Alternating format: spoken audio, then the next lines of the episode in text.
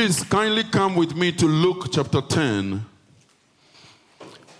Let me just start there. I'll, tell, I'm not a theologian, okay? So I'm not talking theology. I'm just sharing a message with you. And I like to encourage you, like the church in Berea, just go take what you are hearing and see what sense you make of it, all right? But I believe God will minister to us. Luke chapter 10, I'll take from verse 25.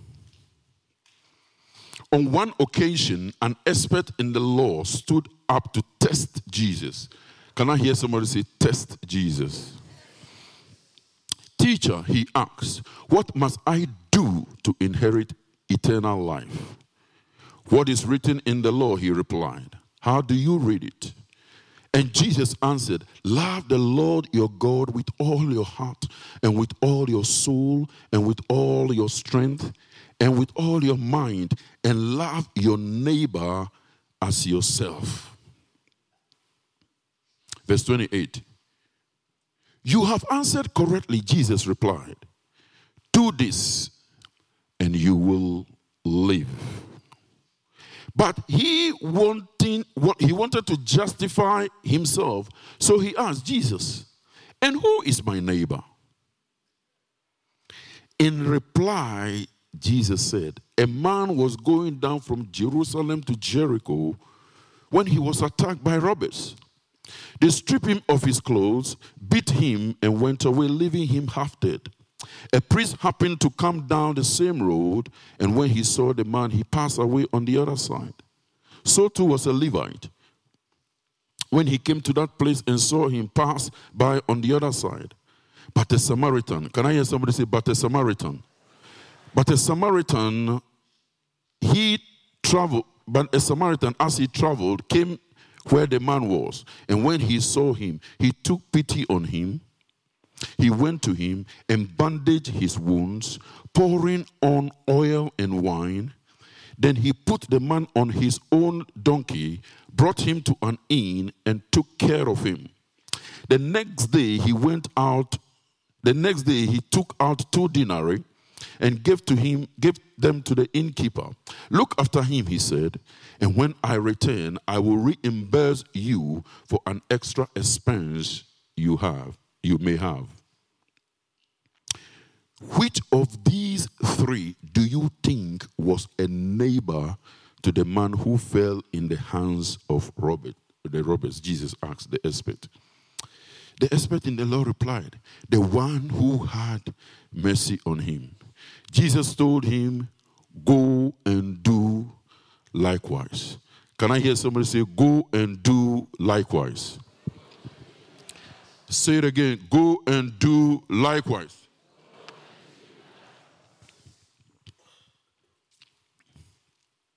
Some people call this a parable, even though Luke mentions 17 times different parables. This particular one, you know, he was telling a story, whether it's a parable or not, not maybe the theologians can debate that.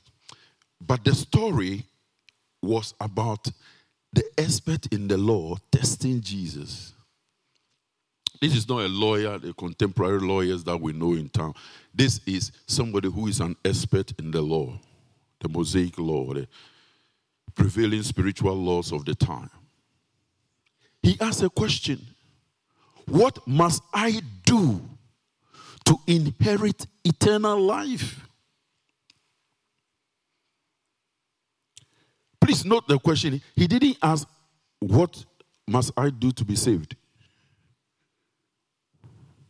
He said, What shall I do to inherit eternal life? Salvation and eternal life are two sides of the same coin, really.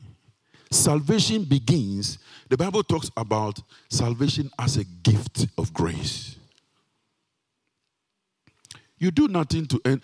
Christianity is the only faith that does not emphasize what you do. Because there is nothing that we all do that can purchase the righteousness of God for us. Because the righteousness in this world before the Lord is filthy rags. Is the only faith that hinges on what somebody else did. The law taught us what to do and what not to do. Jesus came to envelope the law in fulfilling the law, taking away the legality, the, the legality, and ensuring that we now believe him by faith. So grace came to us. And he says, we receive this free gift by faith. Less any man, we don't do anything to deserve that faith, that grace. The Bible said in John 3:16, For God so loved the world that he gave his only begotten son. So salvation begins. But the question that this guy asked was, What must I do to inherit eternal life? And he asked this question as a test. It was a trick question. When you see a test, it was tested. The motive behind the question is what is at stake. It's a big question mark. Came to test Jesus.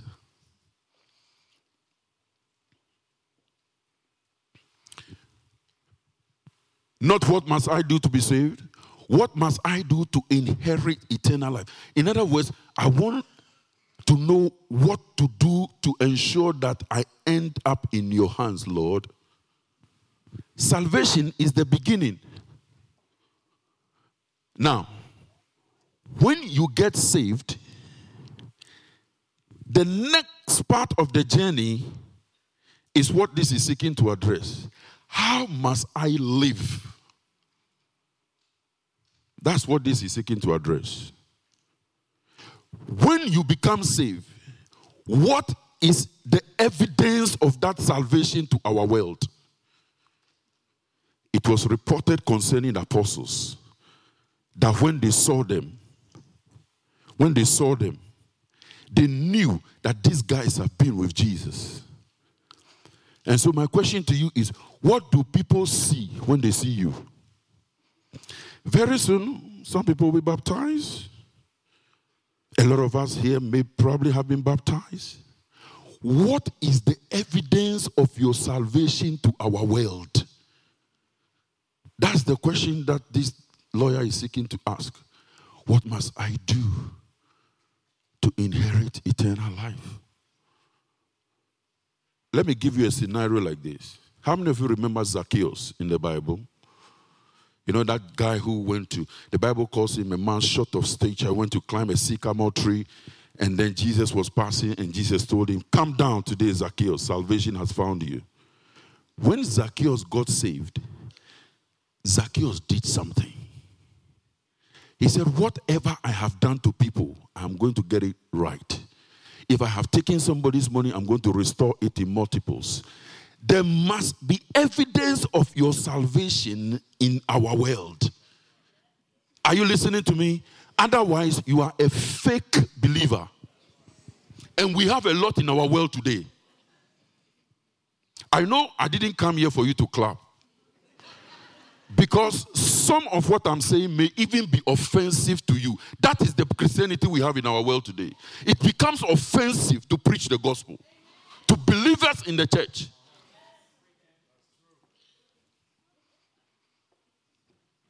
But I don't mind. As soon as I finish, I'm going back. Listen to me. How many of you want to end up in heaven one day? How many of you want to end up in Jesus' hand? You got to pay attention to this. Because salvation is the beginning. Salvation is the beginning. The expert of the Lord knew the answer. Jesus, look at Jesus was sometimes this sense of humor. He, he, Jesus asked, "What is written in the law?" When he asked Jesus the question, Jesus threw the question back at him. I, I've lectured the university here for so many years right down there, London School of Economics there. Sometimes when students ask us questions, we throw the question back. And they do know the answers. Sometimes they may not know that they know the answer, but the way you reframe the question and give it back to the student, they will give you the right and then you commend them. Teachers here don't give answers like that. And they ask you a question, don't tell them, no, no, no, no. That's not good teaching. I'm not going there. That's a message for another day. But Jesus here Look at what Jesus said. What do what is written in there? And the guy answered, he answered verse 27. He answered, Love the Lord your God with all your heart and with all your soul and with all your strength and with all your... He knew the answer. Look at what Jesus said in verse 28. You have answered correctly. Jesus replied, Do this and you will live.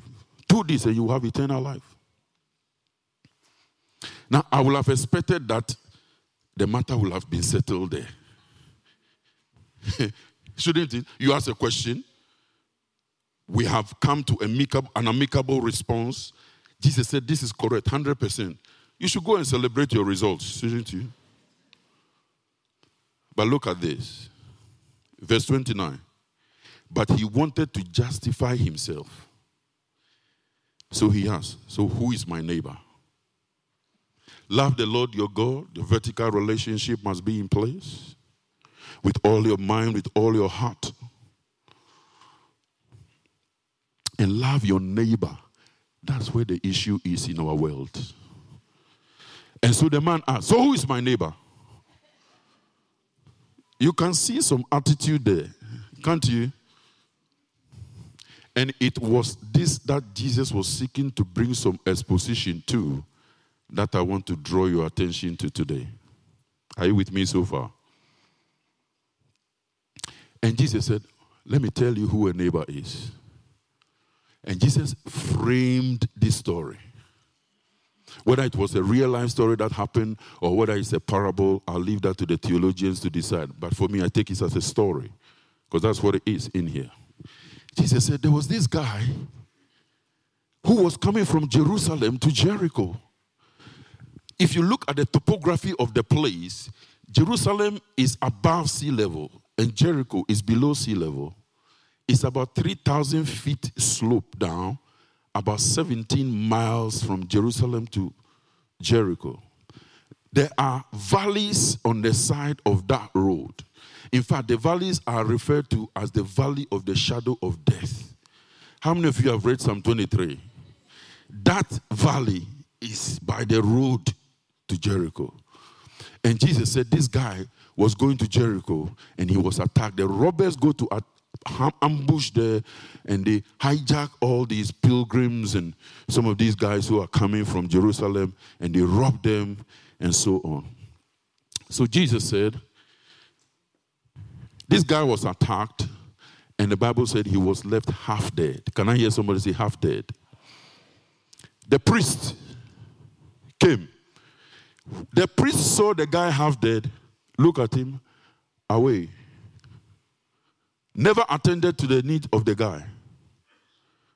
Now I can understand why he may have done that. That, that could just be purely speculative, speculative, because he probably doesn't want to touch the unclean thing. I'm a priest. I'm going to the tabernacle. You know, I don't want my hands to be soiled with things. If I go and touch dead, but I'm not allowed to. Now, the Bible says the guy is half dead. Possibly there may be blood spillage somewhere. As a priest, I'm not allowed to touch blood. I'm allowing my spirituality. I'm very religious. You know, I, do, I, can't, I can't deal with these sort of things. I'm, I'm going to church. I'm going to preach. The congregation is waiting. Let me tell you this. Sometimes, as men of God, we must get our hand do the work of God. But he didn't do that. That's a matter for another day. So the priest left the guy. The guy was half dead. If it was your son, your daughter, your uncle, your father, that person was also created by God in the image of God. Left the guy there. And then the Levite. The Levite in our world today will be the elders in the church. Every priest has to be a Levite, but not every Levite will be a priest. The priesthood comes from the Levitical priesthood, it comes from the Levite. The elder came, at least he came to look. Can I hear somebody say he came to look? Look, how, how deep is the soul? Is there where's the blood? Okay. Hmm. I've got choir practice, you know. I've got, I've got elders meeting. I've got mentor. I'm teaching the Sunday school. Human being is bleeding. Human being is dying and going to work in the church. And then the Samaritan came, was a businessman. I can imagine this guy's diary full of appointments. And Jesus said, This guy came, put everything aside, attended to the guy, took oil, cleaned the guy up, carried the guy on his donkey, took the guy to an inn. Hey guys, come, take care of this guy, he's dying. Check his blood pressure and everything. I'm busy, I have to go somewhere. Hey, please take care of him. And he left some money. He said, I'm coming back to check how he's doing. And Jesus asked the expert of the law, which of these three people that I have described is a neighbor? Look at the answer he gave in verse 36. Which of these three do you think was a neighbor to the man who fell in the hands of robbers? Verse 37. The expert in the law replied, The one who had mercy on him. Now, let me give you a little bit of history about the Samaritans. Samaria was the original capital of Israel. In 723 BC, Israel came under Assyrian siege, and Israel was held captive. And some of the people there became prisoners of war in Assyria. But the Assyrians left some people in Israel when they captured that place. And so some of them intermingled and married in Samaria with the Jews, the Israelites. And so they became misbreeds. That's where the Samaritans come. And so there has been animosity between the Samaritans and the Jews. The Jews hated the Samaritans. And Jesus was saying this parable and will use the Samaritan to typify that truly when he dies, the veil will be torn and there will be no more Jews or Gentiles. So that Samaritan was there. And look at what the expert in the law said. The expert in the law replied, The one who had mercy on him. He couldn't even mention Samaritan. Jesus didn't talk about the one who had mercy. Jesus talked about the priest, the Levite, and the Samaritan. And he asked a simple question Which of these three? So you will have expected this expert of the law to mention one of the three. Is that right? He said, The one who had compassion on him, the one who had mercy on him. So he knew the right answer. The hatred and animosity in our world today among believers is shocking and detestable. I'm telling you. We are those who have been commanded by God. In John 13, 34, 35, he said, A new commandment I give to you that you love one another as I have loved you, that ye also love one another, that by this, can I hear somebody say by this? The Bible says, By this shall all men know that you are my disciples. It is in our generation that Christians hate one another. And we are those who are commanded to love. So the expert in the law, the priest, the Levite, very religious, they came to pass. It was the Samaritan who came to show love. And it's this Samaritan that Jesus was seeking to expose as a neighbor. The expert in the law, as far as he is concerned, neighbor is a noun my English teacher taught me that a noun is the name of a person, place, or a thing. He was expecting Jesus to tell him, Your neighbor is the one living next to your house. But Jesus typified through this story that neighbor is a verb. Neighbor is that person who has a need that you have seen that Jesus expects you to be attracted to with a heart of compassion and love. Neighbor is a verb to Jesus, and neighbor is not a noun. It's okay to clap, clap is free.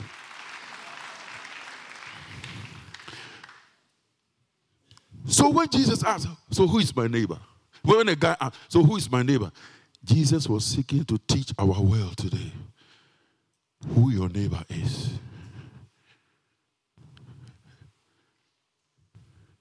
Do you know that that guy in trouble in the office is your neighbor? Do you know that the guy who you are fighting, you are supposed to be helping? Do you know that that guy in need that God has opened your eyes to is meant to be helped? The guy was on his errand. He stopped and attended to human need. That person who you think is at that train station, sleeping in the cold, that person was also created by God. Do you know that you could have been that one? We are only who we are because of the grace of God. I say, when you wake up on a daily basis, grace has found you. Do you know that there's a difference between waking up and getting up? How many of you know the difference? There's a difference. There are people who wake up but can't get up. The world in which we live, we are supposed to be helping one another. The help that the one sitting next to you has is a need that God has positioned you by him or her to help. So, neighbor is a verb, neighbor is a need. Neighbor is Look at 400 banks this church has donated to food. God bless you, people. I said, God bless you. I expected you to say amen. Is it hard to say amen? Come on, somebody shout amen. amen. Who did it? You did it. You did it. A heart of compassion. Jesus is seeking to teach us something through this experience. Let me prepare to round up. Let's look at the significance of what we are learning from this parable. What does it mean? Now we do know that neighbor is a verb to Jesus and not a noun. Please redefine your relationship. The Bible says, Oh man, nothing but love. You tell me, what do you get, gain from hating one another? Do you know that in the Bible, hate is equated to murder? And you think you are going to heaven with that attitude? You call yourself a Christian? When you see your friend in need, you have to come, come to help them. What help do you give? Go to that place of prayer, Lord, I thank you for my brother. I know he's struggling in this area. Please come through for him. I know we are not in agreement on this, but Lord, reveal yourself to all of us. We are supposed to be waging war against the kingdom of darkness. How can we be fighting amongst ourselves? Imagine my wife and I fighting. Sometimes we'll be traveling in a car and I'll tell her, Get this scripture for me. Where is this scripture coming from? I'm thinking of this. I was planning a different message to share here until like Monday, Tuesday, I felt the need to share on etern- eternal life. Didn't know that you'll be baptizing. I didn't know this. And people are giving their life to Jesus, recommitting and dedicating. We are to go and walk in the love of God in a world that is so dark. The Bible says, By this shall all men know that we are his disciples. By this. Are you with me? So let's learn a few lessons in the story and then we pray. The man traveling who was robbed in there represents the needs of humanity in the story. Jesus is basically telling us that open your eyes to the need of people around you. Let me tell you this you are somebody's answer to prayer. Are you with me? Yes. You are somebody's answer to prayer. Many years ago, I used to live in Ghana with my wife. We just married then. This was under the Clinton administration. they were deciding to choose some African bankers to America, pay for uh, them to come and study. Everything was sponsored by the American government. Something happened. Of all the 30 that were chosen on the continent, my name was one of the 30 that came up and was chosen.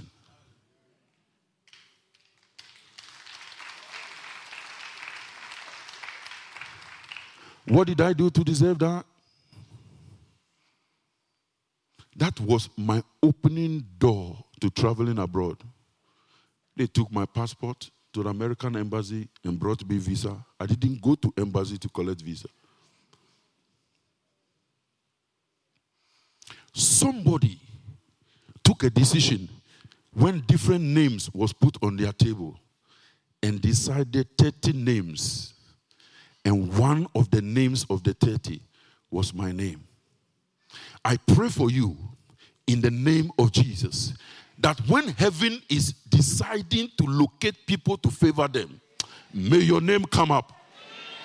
I say, may your name come up. And let me tell you this when God opens a door for you, that door is not for you. When God makes you a leader, God is not giving you big mouth. God is giving you a voice to speak for those who can't speak. Oh, it's a right point there to give God some praise. Who will speak for the poor? Who will speak for the marginalized?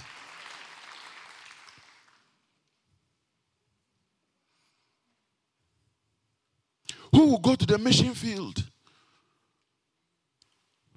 I did some mission work in Kenya a few years ago, and this gentleman and the wife was brought to me. They said, they said, these guys can't have children.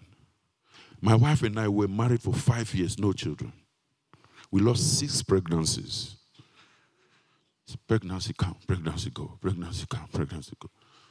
One day, my wife was in the hospital, and my father was being laid to rest in the cemetery. I had to go to the hospital to make sure she's all right. And then I was driving right through the cemetery to where my friends and family were waiting. I was burying my father as well. I don't know how I survived on that road. But today, God gave us three children.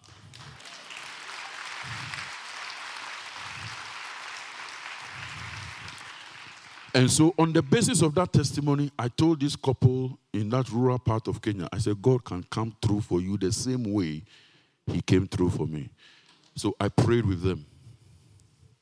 I left them. The following year, when I went, the woman was pregnant seven months. Two months after that, they sent me a photo of the baby that has come. That medical sign said no.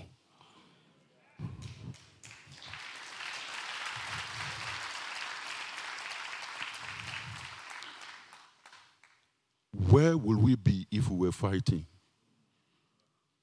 The one who I will pray with, coming to this place, we've been praying and seeking God.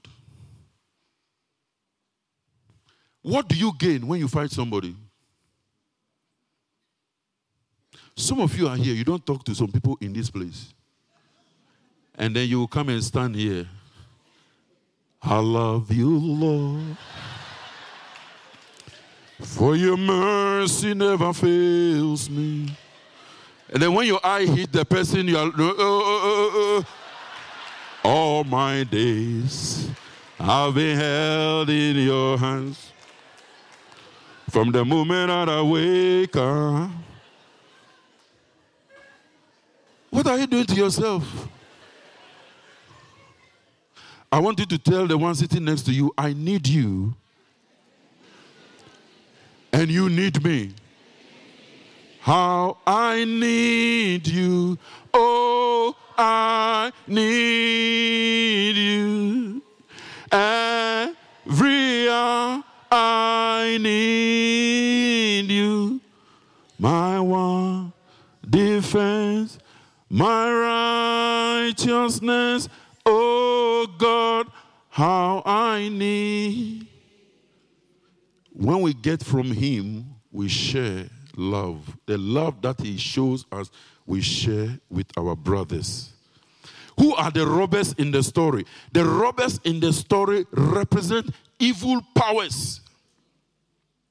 Listen to me. I don't need to tell you that there is evil in our world. I don't need to tell you that. There's evil in our world. And we need God's grace. Jesus prayed a prayer in John 17 15. He said, Lord, keep them from evil.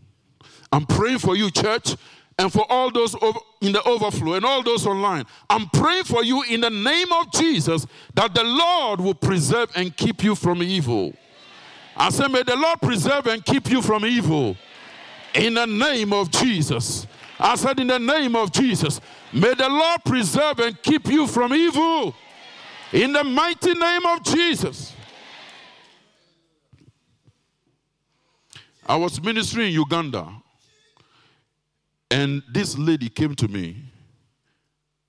Apparently, she was a witch. According to her testimony, as soon as she came and touched me, she felt like a baby. She fell down. Can you imagine the work that we do in some of these places? Some of you don't know Africa well.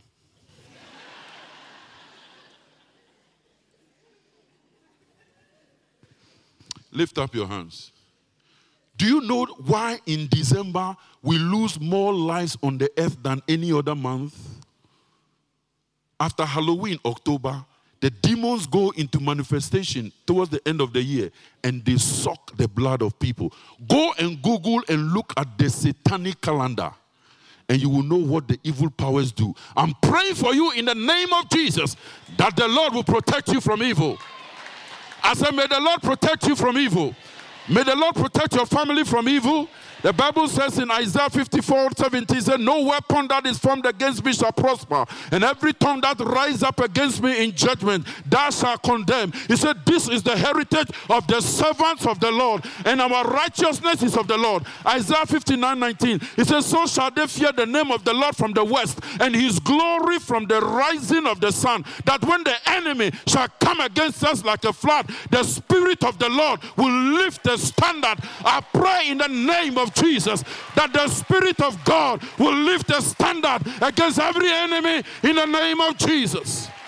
I said, in the name of Jesus, let the enemies of the church of God scatter. I said, let the enemies of the church of God scatter. Scatter them from where they are.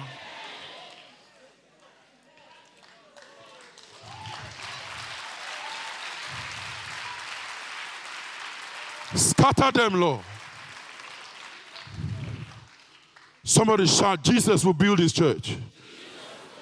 And the gate of hell will not prevail. Somebody shout, Jesus will build his church. And the gate of hell will not prevail. Put your hands together for Jesus. Somebody make some noise. Make some noise. Hallelujah. Hallelujah. Oh, yes. Let me run up quickly because of time. Uh, the priest in, in there represents the law. The Lord put us under incest and oppression, told us what to do and what not to do. Sometimes you have to overlook. Look, they were even questioning Jesus, Why are you healing on the Sabbath? And Jesus asked them, Was the law made for man or man for the law? Hallelujah. The Levites in the story represents the prophets, ability to declare the mind of God. You know, sometimes you must just tell the devil, don't pass here. Don't wait until they come to you. Tell them, don't pass here. You may have attacked my grandfather. You may have attacked my uncle. You may have attacked my father. But as for me and my house, somebody shout, as for me and my house. The Bible says we shall serve the Lord. We break their backbone. We destroy their activities. In the name of Jesus. In the name of Jesus. In the name of Jesus.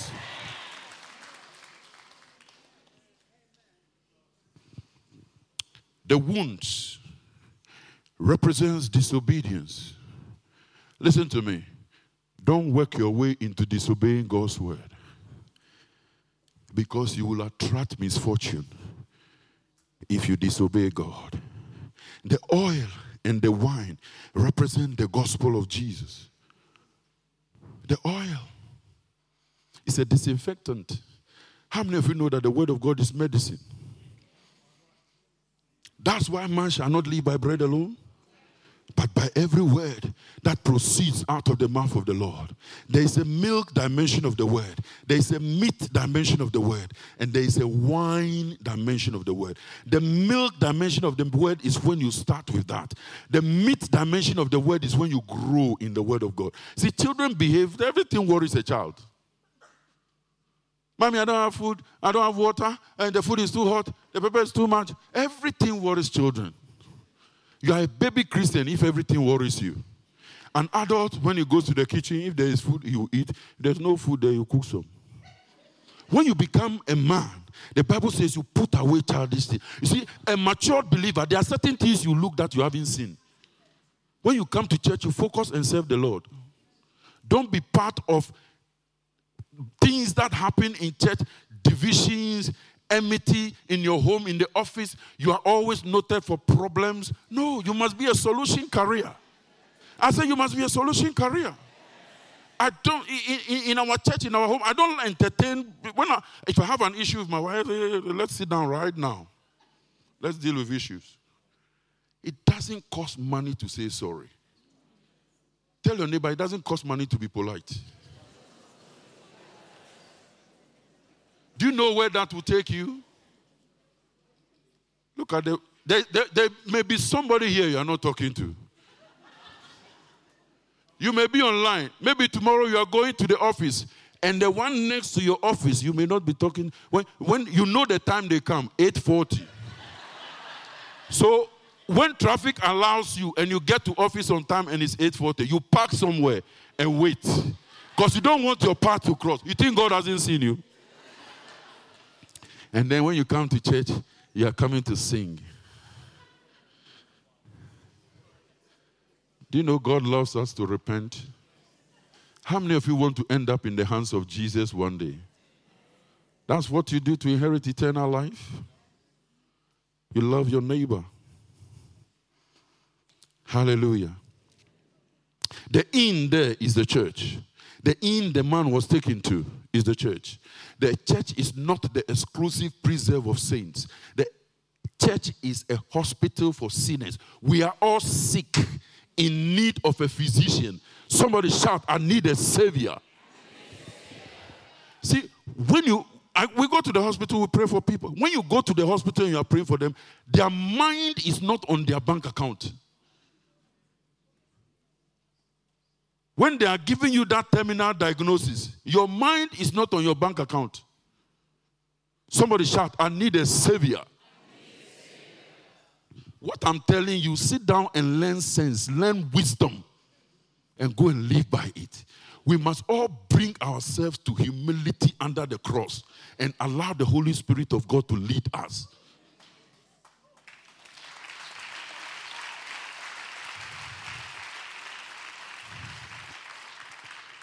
The Samaritan there is Jesus.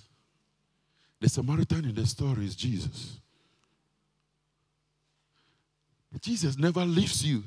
He said, My mother and my father will forsake me, but the Lord will lift me up. And he said, I will never leave you. The priest forsook, the Levites forsook. It was only the Samaritan who matches the characteristics of Jesus of the three.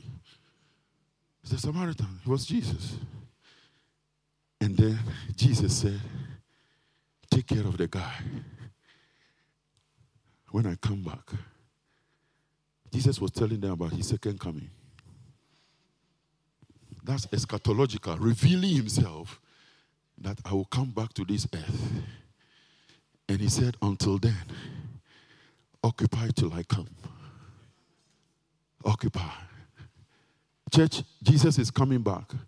We don't have the luxury of living anyhow anymore. Are you with me? There is real heaven and there is real hell. And your life will be in one of these two places when your time comes.